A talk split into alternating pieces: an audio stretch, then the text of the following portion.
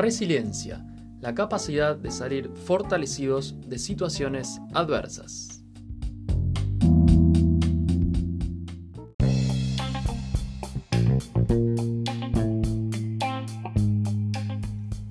Hola a todos, ¿cómo andan? Bienvenidos. Este es el podcast Todos Somos Resilientes donde vamos a contarte cómo sobreponerte de situaciones adversas que tenemos que atravesar en la vida, sobre todo a través de experiencias y también de conocimientos. Soy Pablo Caruso, psicólogo, profesor y emprendedor, apasionado por la comunicación y la transmisión de experiencias. Te invito a que te quedes en un nuevo episodio de Todos Somos Resilientes. Hola a todos, ¿cómo andan? Bueno, Hoy vamos a hablar de un tema importante que es eh, el manejo de la frustración. Pero, ¿cuándo aparece la frustración? ¿Cuándo en vos, en tu vida cotidiana, eh, te aparece la frustración? Generalmente aparece cuando nosotros queremos que las cosas sean de una manera y suceden de una manera generalmente contraria a lo que nosotros esperamos que sea. Entonces, esa tensión o esa distancia entre lo que nos hubiese gustado que sea y lo que es, nos trae frustración. Y la frustración puede tener dos eh, destinos distintos. La frustración que se transforma o que esconde por detrás tristeza o la frustración que esconde por detrás enojo tenemos como esas dos variantes, que la frustración vaya para la familia de emociones de la ira, o sea, del enojo, o que la frustración vaya para la familia de emociones de la tristeza, para esa familia. Entonces, nosotros tenemos que em, intentar poder tener registro acerca de cuándo nos frustramos, de qué manera nos frustramos y nuestra tolerancia o intolerancia a la frustración. Y se suma un concepto a esto que es la capacidad de aceptar las situaciones o las circunstancias distintas a lo que esperábamos. En eso radica la aceptación, el poder aceptar, pero no de palabra solamente, sino interiormente poder aceptar la situación que uno está viviendo. Y muchas veces cuesta un montón. Entonces, frustración y aceptación podemos relacionarlas de este modo, ¿no? Pudiendo registrar dónde aparece esta frustración y a dónde me lleva. ¿Me lleva a enojarme o me lleva a entristecerme? A cada uno le puede tocar por un lado distinto. Me lleva a decir y pensar que esto no debería ser de esta forma, entonces me enojo, pataleo, eh, me manifiesto de la manera que el enojo lo hace, con mucha acción, o me lleva para el lado de lo triste, del me encierro en mí, de em, algo estoy perdiendo. Recordemos que la emoción tristeza se aparece cuando uno tiene un sentimiento subjetivo de uno mismo de que algo perdió. Entonces, esa pérdida se hace concreta y por eso la, tristeza aparece. Pero si yo me frustro por algo, por una situación, y me lleva a lo triste, quiere decir que esa frustración en realidad es porque estoy perdiendo algo. Y lo más importante de esto es que podamos, insisto con la palabra podamos, que significa poder intentar, ¿no? Eh, es como una motivación, como decir, dale que, que uno es capaz de hacerlo que básicamente radica en poder ser conscientes de uno mismo. Si escucharon el episodio anterior donde hablamos de las claves de la inteligencia emocional, siempre el primer punto tiene que ver con em, la conciencia de sí. Si yo puedo estar en conciencia de mí mismo, puedo registrar si me estoy frustrando más de lo que me hace bien, porque no es un tema de debería frustrarme o no como una conciencia moral. Tiene que ver con si esto me está afectando o no.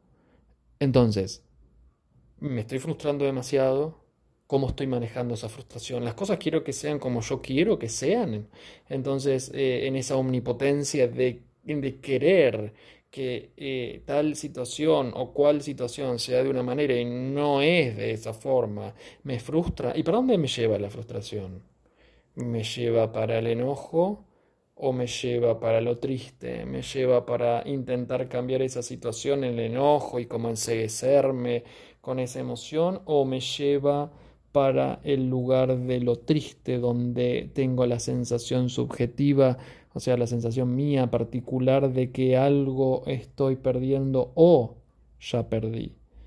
Es importante reflexionar sobre este punto porque la frustración nos trae angustias constantes. Eh, porque tenemos la idea de, una situación, tenemos la idea de una persona, tenemos la idea de un vínculo, tenemos la idea de un trabajo y muchas veces la distancia entre lo que espero y la realidad es muy grande. Eh, muchas veces podemos ver en redes sociales o en distintos gráficos lo, lo que uno espera, la realidad, o sea, lo que uno espera y la realidad. Y generalmente son muy graciosos en las imágenes como lo arman eh, porque denota una gran distancia entre lo que uno espera en su mundo ideal, que le gustaría, porque el mundo ideal me trae satisfacción, me trae placer, me trae goce, y el mundo de la realidad muchas veces me trae conflicto, me trae incomodidad, me trae todo aquello que no quiero ver. Eh, y esa distancia es eh, muchas veces nociva. Entonces lo que hay que cultivar acá es poder aumentar los márgenes de tolerancia ante lo que me frustra. Intentar motivar interiormente un camino sano de expresión de la tolerancia y la frustración, de que no todo puede ser de la manera en que yo lo pensé, o no todo tiene que ser de la manera en que yo lo pienso, o no todo tiene que ser de la manera en, en cómo lo pensaré pasado, presente y futuro. Pasamos por los tres estados temporales, donde las cosas aparentemente tienen que ser como yo digo que sean. Y también esto lo podemos, como lo relacionamos con la aceptación, lo podemos relacionar con la omnipotencia. Si yo quiero que las cosas sean de una manera y esto no tiene movilidad, no tiene flexibilidad, es rígido, tiene que ser así, porque si no me frustro y en esa frustración me enojo o me entristezco, también tenemos que hablar de la omnipotencia. Bueno, las cosas tienen que ser como yo quiero siempre. Tengo tanto poder para que eso sea de esta forma. Todas estas reflexiones y este trabajo interior nos llevan a un punto que tiene que ver con intentar generar más espacio en la tolerancia. ¿Y cómo podemos lograr esto? Primero a partir de registrarlo, conciencia de sí mismo, primer paso de la inteligencia emocional. Si nosotros podemos lograr esto, poder ya observarlo, lo estamos advirtiendo, estamos viéndolo. Antes actuaba este personaje, por así decir, actuaba de una manera silenciosa, actuaba de una manera invisible, pero que estaba. Si nosotros podemos ponerle una luz a esto, podemos advertirlo, dejarlo en evidencia. ¿Para qué? Para que cada vez que aparezca, porque va a seguir apareciendo, el enojo, la frustración, la tristeza, todo esto que venimos hablando, al estar más a la luz, nosotros podemos empezar a aplicar movimientos pequeños de transformación, movimientos pequeños de cambio, movimientos pequeños que nos van a llevar a que entre eso ideal que yo quería y la realidad que es la que aparece, no devenga tanta frustración.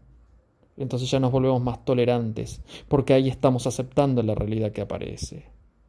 Y que no digo que esto sea fácil, obviamente es fácil decirlo, es fácil teorizarlo, pero no es fácil para nada aplicarlo porque hay un montón de mecanismos de relojería que cada uno de nosotros tiene en su estructura psíquica, que aparece y juega las cartas de una manera particular.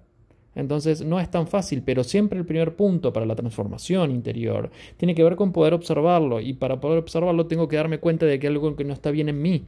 Si yo me frustro porque las cosas no son como yo quiero y le echo la culpa a los demás y digo que para mí esto está bien, enojarme porque no es como yo quiero y no va a haber ningún tipo de transformación. Entonces, si uno puede ser consciente de esto, de pedir ayuda, de buscarla, de cultivarse con buenas lecturas, de cultivarse con buenos audios, de cultivarse con buenos videos, de cultivarse en un trabajo terapéutico, de, cultivar, de cultivarse en un trabajo espiritual, va a poder ir trascendiendo esto. Y, y no decir siempre, bueno, yo soy así, los demás tienen la culpa, los demás me hacen que yo sea intolerante porque me frustra el otro. No, no pongamos al otro, pongámonos nosotros. ¿Por qué soy tan intolerante o por qué estoy tan intolerante? ¿Por qué hice ese cambio entre soy y estoy? Porque si yo me defino como soy intolerante, no me voy a poder cambiar nunca, no hay, no hay posibilidad de transformación, ya soy así, vine así, vine como que yo tengo cabello negro, no lo voy a poder cambiar a menos que aplique algo artificial. Bueno, en la psiquis humana es muy difícil aplicar algo artificial. Entonces, la, la, manera sería, bueno, estoy así, estoy intolerante, estoy enojado. Uno no dice soy enojado. Si no está diciendo que las 24 horas del día, de los 365 días del año, por la cantidad de años que uno viva, es enojado. Y eso es una mentira porque coexisten un montón de emociones en nosotros constantemente. Entonces, estoy. Estoy frustrado porque me gustaría que esto sea una manera y la vida me lo está presentando de otra. Dos caminos, o me enojo, tres caminos, perdón, o me enojo, o me entristezco, o busco una solución, una solución funcional, una solución positiva que me quite de la angustia o del enojo o de la tristeza. Entonces lo importante acá es registrar dónde está esta frustración, cuándo aparece, en qué momento, para qué está, qué viene a decirte. Viene a decirte que estás omnipotente, Viene a decirte que no estás trabajando algo que está hace años y está como un mechero prendiendo fuego constantemente todas las cosas que haces. Viene a decirte que tu vida no es como te gustaría, pero así todo puedes empezar a transformarla. Bueno, ¿qué viene a decirte? A cada uno le viene a decir algo distinto, pero el mecanismo de funcionamiento es este. Si lo podemos entender desde un plano mental, después vamos a poder ir a un plano interior de cambio pero necesitamos entender muchas veces y siempre yo hablo y digo que entender no es sanar. Yo puedo entender el funcionamiento de todo el mecanismo psíquico y no cambia nada. O ir cambiando de a poco, si no los psicólogos seríamos perfectos. Y no es así. O sea, conocemos el funcionamiento de la mente, el funcionamiento de las emociones, pero cuesta muchas veces cambiarlo porque entre la teoría y la práctica hay un paso muy grande que tiene que ver con las emociones que están de por medio, las experiencias previas que uno vivió, la historia de vida, entre otras cosas. Para finalizar, pregúntate esto, ¿me estoy frustrando mucho? ¿Soy una persona que se frustra? ¿Que está en un estado de frustración? ¿Dónde aparece? ¿Cuándo? ¿Y qué, me de, qué, qué resultado tiene? ¿Me lleva para el enojo? ¿Me lleva para la tristeza? ¿De qué manera puedo transformarlo? Bueno, espero que estos, eh, estas reflexiones, estos consejos te ayuden. Si consideras que es un material que te ayuda, bueno, te invito a que lo compartas en las redes sociales, que lo compartes en, en Instagram, en Facebook, en WhatsApp. Se puede compartir a través de Spotify. El link Así a más personas les puede llegar. Muchas gracias.